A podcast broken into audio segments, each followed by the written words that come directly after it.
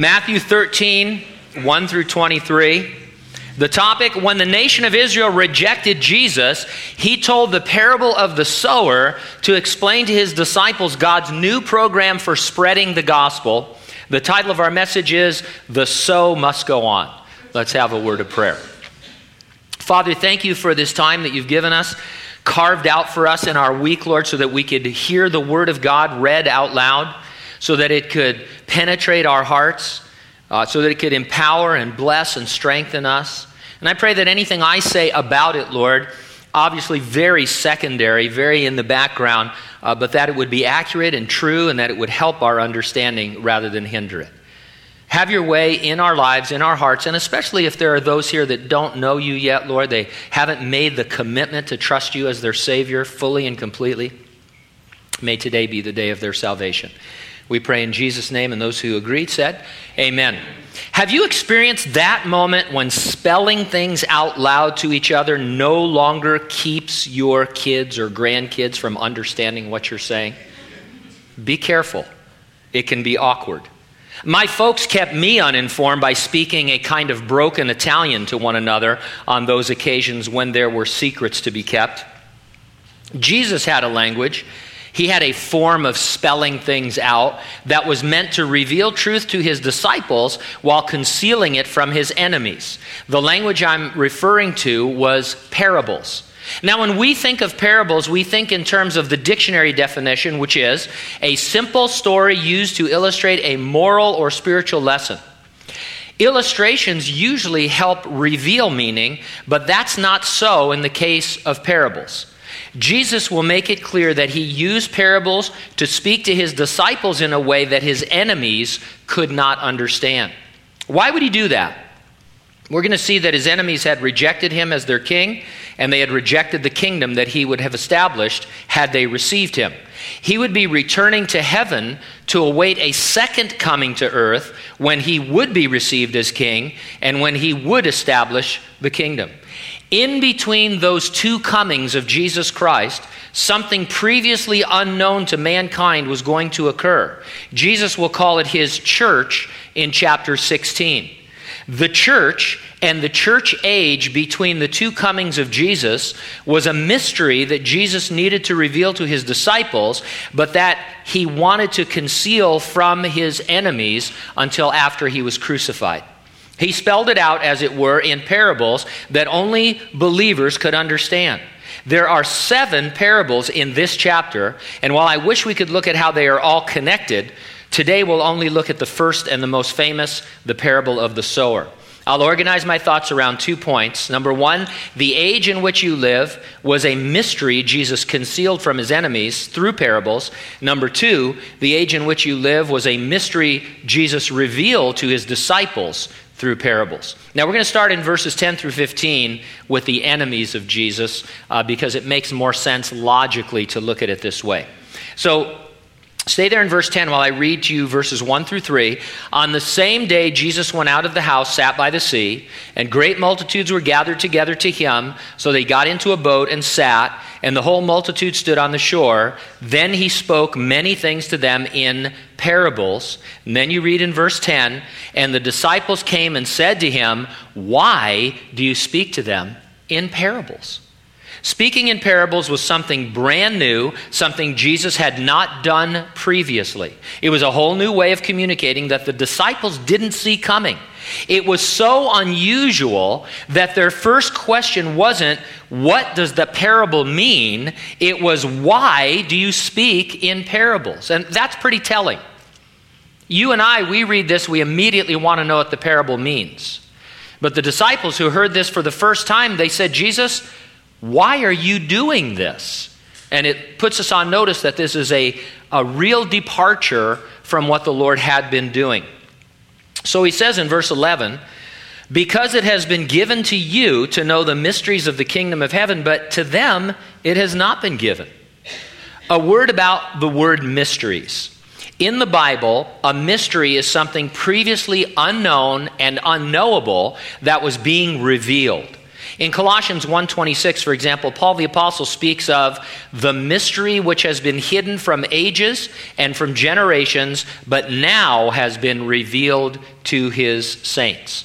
And so to us a mystery is something that uh, we figure out given certain clues. But when the Bible says mystery, it means something that was unknown, unknowable. It's not hidden anywhere to find out. It is being revealed for the first time. Uh, and that's what Jesus said is happening in this chapter. Something was getting ready to happen that was previously unknown and unknowable. God's activities on the earth while Jesus is in heaven awaiting his second coming are the mysteries of the kingdom revealed in these seven parables. His disciples would understand the parables, but his enemies, those who had rejected him, would not. Jesus would be spelling it out, as it were, for the saved. And so let's start with his enemies in verses 10 through 15. The disciples came to him and said, Why do you speak to them in parables? He answered and said to them, Because it has been given to you to know the mysteries of the kingdom of heaven, but to them it has not been given. For whoever has, to him more will be given, and he will have abundance. But whoever does not have, even what he has will be taken away from him. Therefore, I speak to them in parables, because seeing they do not see, and hearing they do not hear, nor do they understand. And in them the prophecy of Isaiah is fulfilled, which says, Hearing you will hear and uh, shall not understand, and seeing you will see and not perceive. For the hearts of this people have grown dull. Their ears are hard of hearing, their eyes they have closed, lest they should see with their eyes and ears, uh, and hear with their ears, lest they should understand with their hearts and turn, so that I should heal them. This is a quote from the sixth chapter of the book of Isaiah. It related a time in Israel's past when the Jews refused to receive God's word. Jesus said it was also a prophecy that was being fulfilled in his day as the Jews were rejecting him. Now, if you've been here for our studies in Matthew, you know that this didn't just happen out in a vacuum. In chapter 12, uh, things sort of come to a head. Jesus has been going around for some time doing miracle after miracle, performing exorcism after exorcism, signs and wonders following his powerful preaching of the Word of God. And the religious leaders look at that and they say, Well, you're doing that in the power of the devil. And Jesus says, You guys are blaspheming the Holy Spirit. And then they come back to him and they say, Well, okay, show us a sign. Which was an insincere request because he had shown them thousands of signs that proved that he was the Messiah. And so Jesus says, These people have heard the word of God. In fact, going back even farther, they've had the witness of John the Baptist. They've heard the voice of God the Father from heaven. They've seen my miracles, signs, and wonders. They've had the ministry of the Holy Spirit in their midst. They've seen Satan defeated right in front of their very eyes. I can't say any more or show them any more than I've already said and shown. They've hardened their hearts, and so now they're not going to be able to see or hear anything from this point on. I'm going to speak to you clearly, but to them in parables. This is not a general teaching that there will be certain people unable to hear the gospel and see Jesus. It's a very specific prophecy about the people of Jesus' day who saw all these things and heard his teachings, but made a personal choice to reject him. They had hardened their hearts to the word and to the works of God. They had rejected the light, so they would be given no more light, but rather would be left in the dark. Even what they had would be taken away, meaning in part that their king would ascend into heaven and leave them without a kingdom. The disciples were looking forward to the kingdom of heaven on earth. They often argued over who would be the greatest in it. They expected Jesus to establish it, they wanted to know their positions. As late as his ascension into heaven, just before Jesus was taken into heaven, leaving them, the disciples were still asking if it was going to be established on the earth. And so Jesus begins to turn his attention to preparing his disciples for the delay of the literal kingdom on earth. He didn't stop ministering to others, but his focus was on the disciples who would carry on the work of spreading the gospel. Now, as we understand all of this, one thing to realize is that the time of the parables ended relatively quickly. It only lasted from this point until Jesus was crucified. Now, I'm not saying that we shouldn't read the parables or that we don't learn from them, they are a rich vein of spiritual knowledge. I'm saying that Jesus Christ's disciples are not to keep anything secret. I'm saying that we are in the church age described by these seven parables, and we ought to be about the business of evangelizing. The gospel, all of it, is to be preached and explained in the clearest possible terms. For example, on the day of Pentecost, when Peter preached the first sermon of the church age in which we are still living, did he use parables to hide that truth from the audience? No. He did not try to conceal the truth. He preached Christ and Him crucified for our sins and risen from the dead on the third day. In that huge Pentecost crowd, there were certainly Jews who had been the enemies of Jesus, who had been spoken to in parables they could not understand at the time. But the time of the parable concealing truth had passed, and the gospel was now going out to all of them, to whosoever would believe, with clarity and with the power of God the Holy Spirit. And so that's, that's what's happening in this chapter. It's a very interesting, very important turning point, not just in the ministry of Jesus, but in the history of the world. The rest of chapter 13 will give us an overview of the church age in which we're in, those seven parables, beginning with uh, the parable of the sower. The mystery age starts with and continues by the preaching of the gospel, and that's represented by a sower going forth to sow. Uh, other parables, like for example in verses 47 through 50, there's the parable of the dragnet, not the TV series, but of the fishing dragnet, where you would throw the net out into the water, pull it back, and there'd be all kinds of different fish in there. You watch The Deadliest Catch on TV? Uh, they sometimes get the wrong kind of crab, or there's an octopus or a codfish or something in there that, that doesn't belong, and they have to sort that out. And the parable of the dragnet is looking to the end of the age at the coming of Jesus Christ when believers and non believers will have to be sorted out. In another passage in Matthew 24 and 25, Jesus says it's like uh, separating sheep from goats.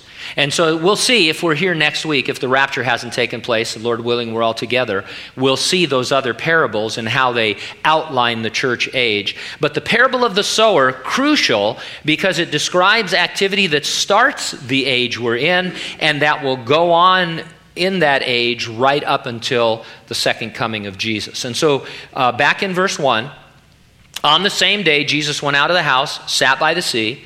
Great multitudes were gathered together to him, so that he got into a boat and sat, and the whole multitude stood on the shore. Then he spoke many things to them in parables, saying, Behold, a sower went out to sow. And as he sowed, some seed fell by the wayside, and the birds came and devoured them. Some fell on stony places where they did not have much earth. Then they immediately sprang up because they had no depth of earth. But when the sun was up, they were scorched, and because they had no root, they withered away. And some fell among thorns, and the thorns sprang up and choked them. But others fell on good ground and yielded a crop, some a hundredfold, some sixty, some thirty. He who has ears to hear, let him hear. Now let's get right to Jesus' own comments about the parable. He tells us what is important to notice about it. Verse 16 Blessed are your eyes, for they see, and your ears, for they hear. As much as his enemies could not decipher the language of parables, the disciples were meant to understand them. Verse 17 For assuredly I say to you that many prophets and righteous men desired to see what you see and did not see it, and to hear what you hear and did not hear it. The prophets and the righteous of the Old Testament all spoke of the time their Savior would come. They looked forward to it down the corridors of history, but they could only see it by faith as God revealed His word to their hearts. As privileged as they were, the first century followers of Jesus were more privileged. They could see Jesus, they could hear him and feel him and fellowship with him in ways no previous saint could have truly experienced. And I believe Jesus, there's a couple of times at least in Scripture, this is one of them, the night before he was crucified is another, where he's very concerned about the disciples, especially the 11 that he's leaving behind because they, they don't really understand uh, fully that he's going to be gone. Uh, and you have to understand that these guys, they had thrown in with Jesus. They believed him 100%. They left everything to follow the Lord. They were fully expecting the kingdom to be established. They had no idea Jesus would be rejected by the religious leaders. And Jesus started telling them that he was going to be crucified, that he was going to be gone. Uh, he said, I'll, I'll send you another comforter like myself after I go. But, but imagine just the kind of, I guess we would call it separation anxiety you would have if you were one of the disciples. With what, even if your expectations were wrong, still you, you're, you're troubled by the fact that the Lord's going to be gone. And the Lord loved them and was trying to minister and said, Hey, you guys, you, you guys are really super privileged. You've seen the fulfillment of so many things. Uh, just hang on to that. Remember that when I'm gone. Uh, and, and, so he ministers to them in a way that we don't really need to be ministered to because we, uh, we got saved later in the church age, been filled with the Holy Spirit, and have that connection with Jesus Christ. He was going to leave them, return to heaven for a time. With Jesus in heaven, the kingdom of heaven is not now a visible earthly organization existing in a specific place. You understand, we talk about the kingdom of God being established on the earth, we're talking about Jesus Christ literally ruling and reigning the physical earth from Jerusalem in Israel and the nations of the world giving homage to him. It's, it's a real kingdom, just like we have real governments and real brick and mortar buildings today.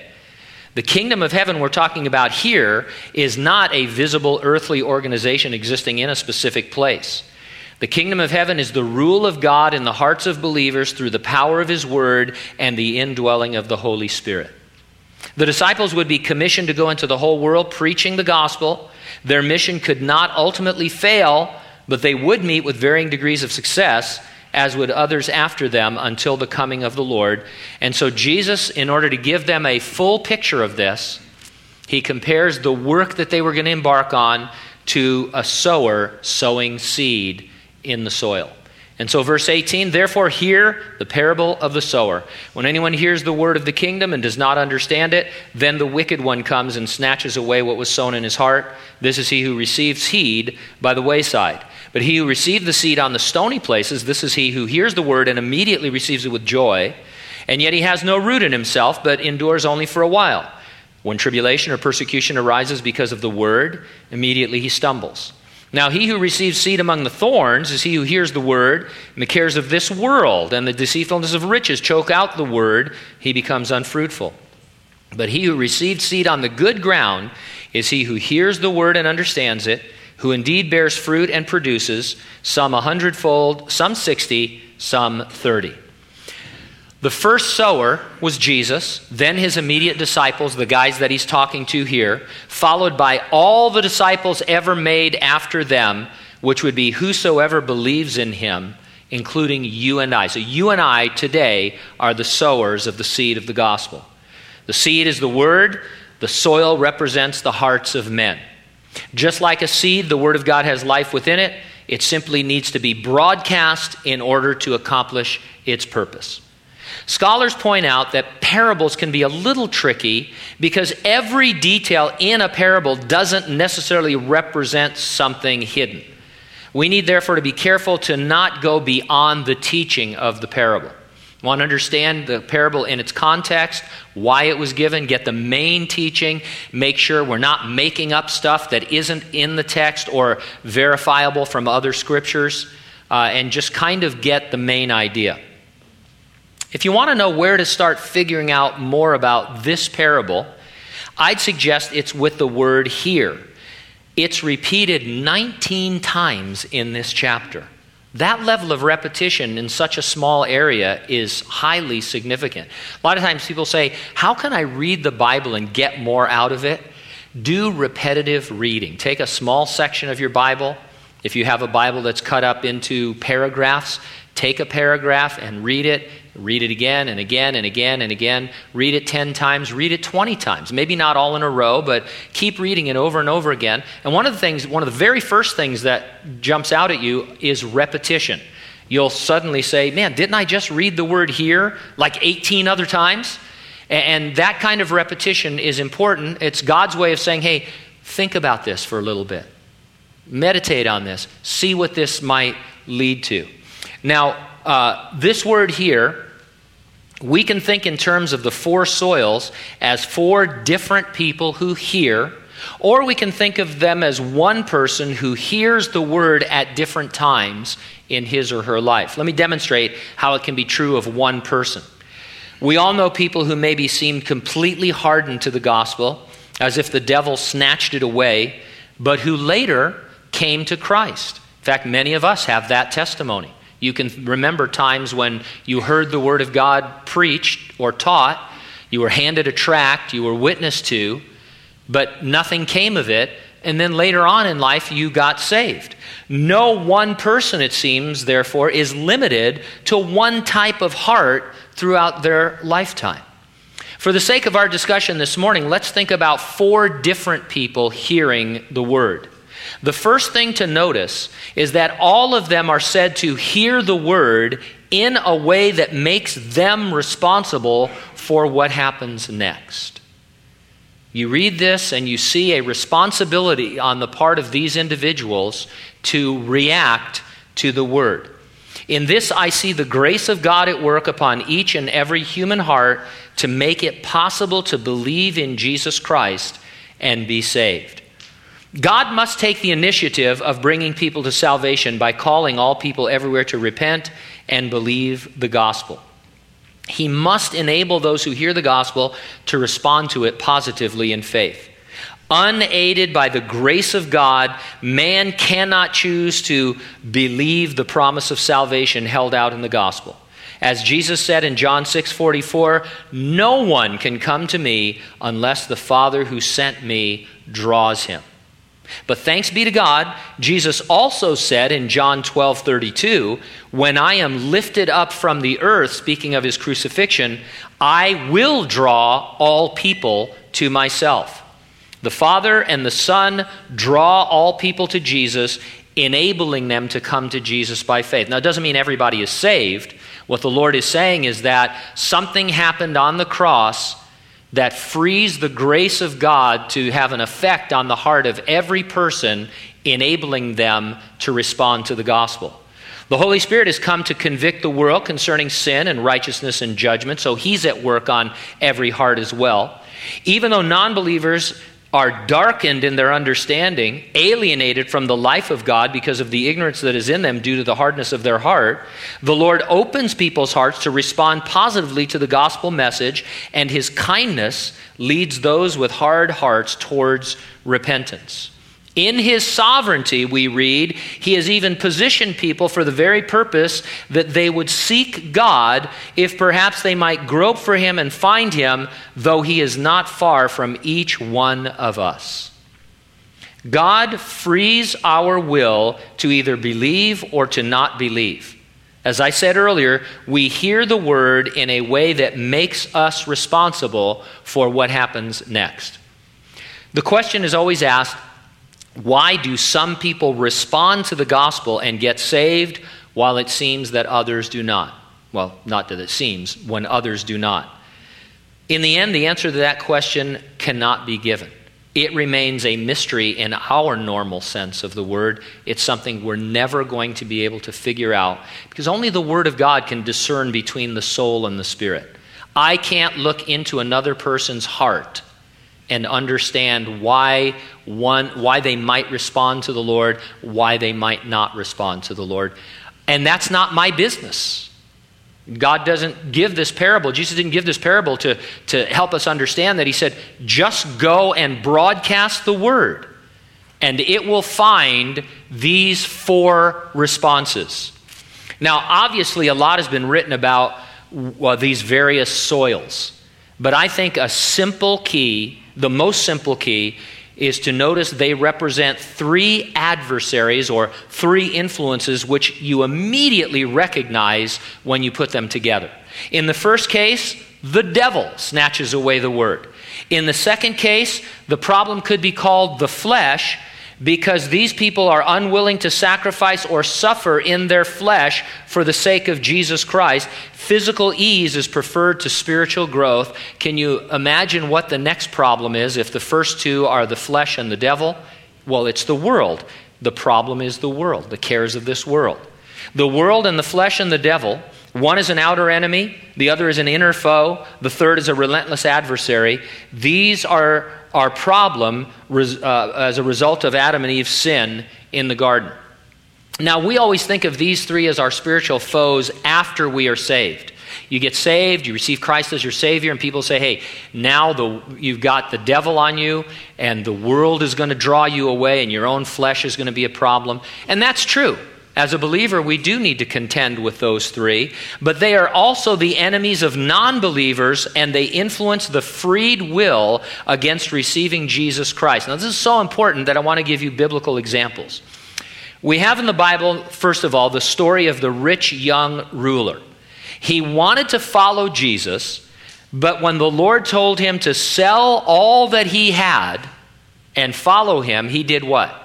He went away sorrowfully because he had many possessions, the Bible says. The world exerted too great an influence upon him, and he chose to resist the grace of God at that moment in his life. And so he's an example of God freeing the will to believe, but of the world causing interference. And maybe this helps explain why sometimes, at least, it's after a person has lost everything that this world has to offer that they respond favorably to the grace of God. The world can no longer exert its influence upon them. There are stories, not biblical, but there are stories in church history about the rich young ruler being Mark, who wrote the Gospel of Mark, or maybe Barnabas, who was a prominent character in the book of Acts. And as I said, we can't prove that. They're probably not true. But what could be true is that at a later time, this same rich young ruler heard the gospel again and did receive the Lord. I mean, you believe that, right? He went away sorrowful, but that doesn't mean that he went away eternally. And, and it may be that he was Mark, it may be he was Barnabas, it may be he was just an unnamed individual who continued to reject the Lord or who at a later time opened his heart to receive the Lord. Then there's the case of the Hebrew Christians who are written to in the book of Hebrews. Because of severe persecution by both Romans and fellow Jews, they were stumbling and falling back into Judaism. They wanted to be Christians, but in a secret way by continuing as Jews so that they weren't persecuted anymore. They're an example of God freeing the will, but of the flesh interfering because they didn't want to be persecuted for righteousness' sake. As for an example of the devil snatching away the word, we would cite the crowds that followed Jesus. When the Lord started talking about a deeper commitment to discipleship, when he started talking about carrying the cross, most of the crowd quit following him because they were shallow. Jesus was fun to follow when he was feeding you and healing you, and, and he was taking on the religious leaders who you didn't like anyway. But when he turned to you and say, "Pick up your cross and follow me," they say, "Hey, that's you know that's not for me." Very shallow profession. And so Jesus is here preparing his disciples for the age between his two comings. They would preach the gospel like farmers broadcasting seed. There was life in the seed, but still many hearers would resist it. Nonetheless, a sower ought not to become discouraged. It is the job of the sower to sow, not to create the results. And while there would be many throughout the church age who would resist the gospel, it would also produce an amazing harvest.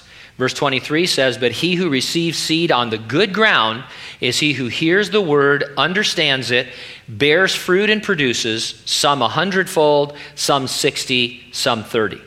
I read that farmers in the first century would be ecstatic to get a tenfold return on their seed. That would be awesome. This then is a promise of incredible blessing throughout the church age. And I don't know, how would you calculate how many billions of people have come to Christ uh, from the day of Pentecost until today? Uh, I mean, it's amazing. Just in China alone, there are hundreds of millions of Christians right now. Uh, and so this harvest is ongoing. The parable of the sower doesn't teach that only 25% of people will be saved. Not at all. It commands us to broadcast the Word of God so that people everywhere will hear it and by God's grace be freed to respond to it, and they will respond to it in one of these four ways. and they can change the way they respond to it over the course of their lifetime. Look at yourself before you were saved, and you'll see times you heard the gospel and the devil snatched it away immediately. I know this happened to me. Uh, one of the things I remembered right after I got saved, I don't know why, but it's still in my mind. I can almost see it playing out. Was a time at UC Riverside when I was walking across campus, and two guys from Campus Crusade for Christ came up and wanted to share with me the four spiritual laws. And they gave me their track, and they actually took me through it and read it to me, and I just blew them off and threw it in the trash and kept going. And so at that time, I had I, apparently the, the, the heart that I had was one that was uh, shallow, and e- the, you know, the word was easily snatched away. Other times that you caved into the flesh. Other times when you desired the things of the world more than the things of God. But then there was that time when you heard the gospel and it found that your heart was good soil, it took root, you got saved, and you've been walking with the Lord from that day forward. You said yes to God, drawing you to Christ. You repented of your sins. You were born again into the family of God.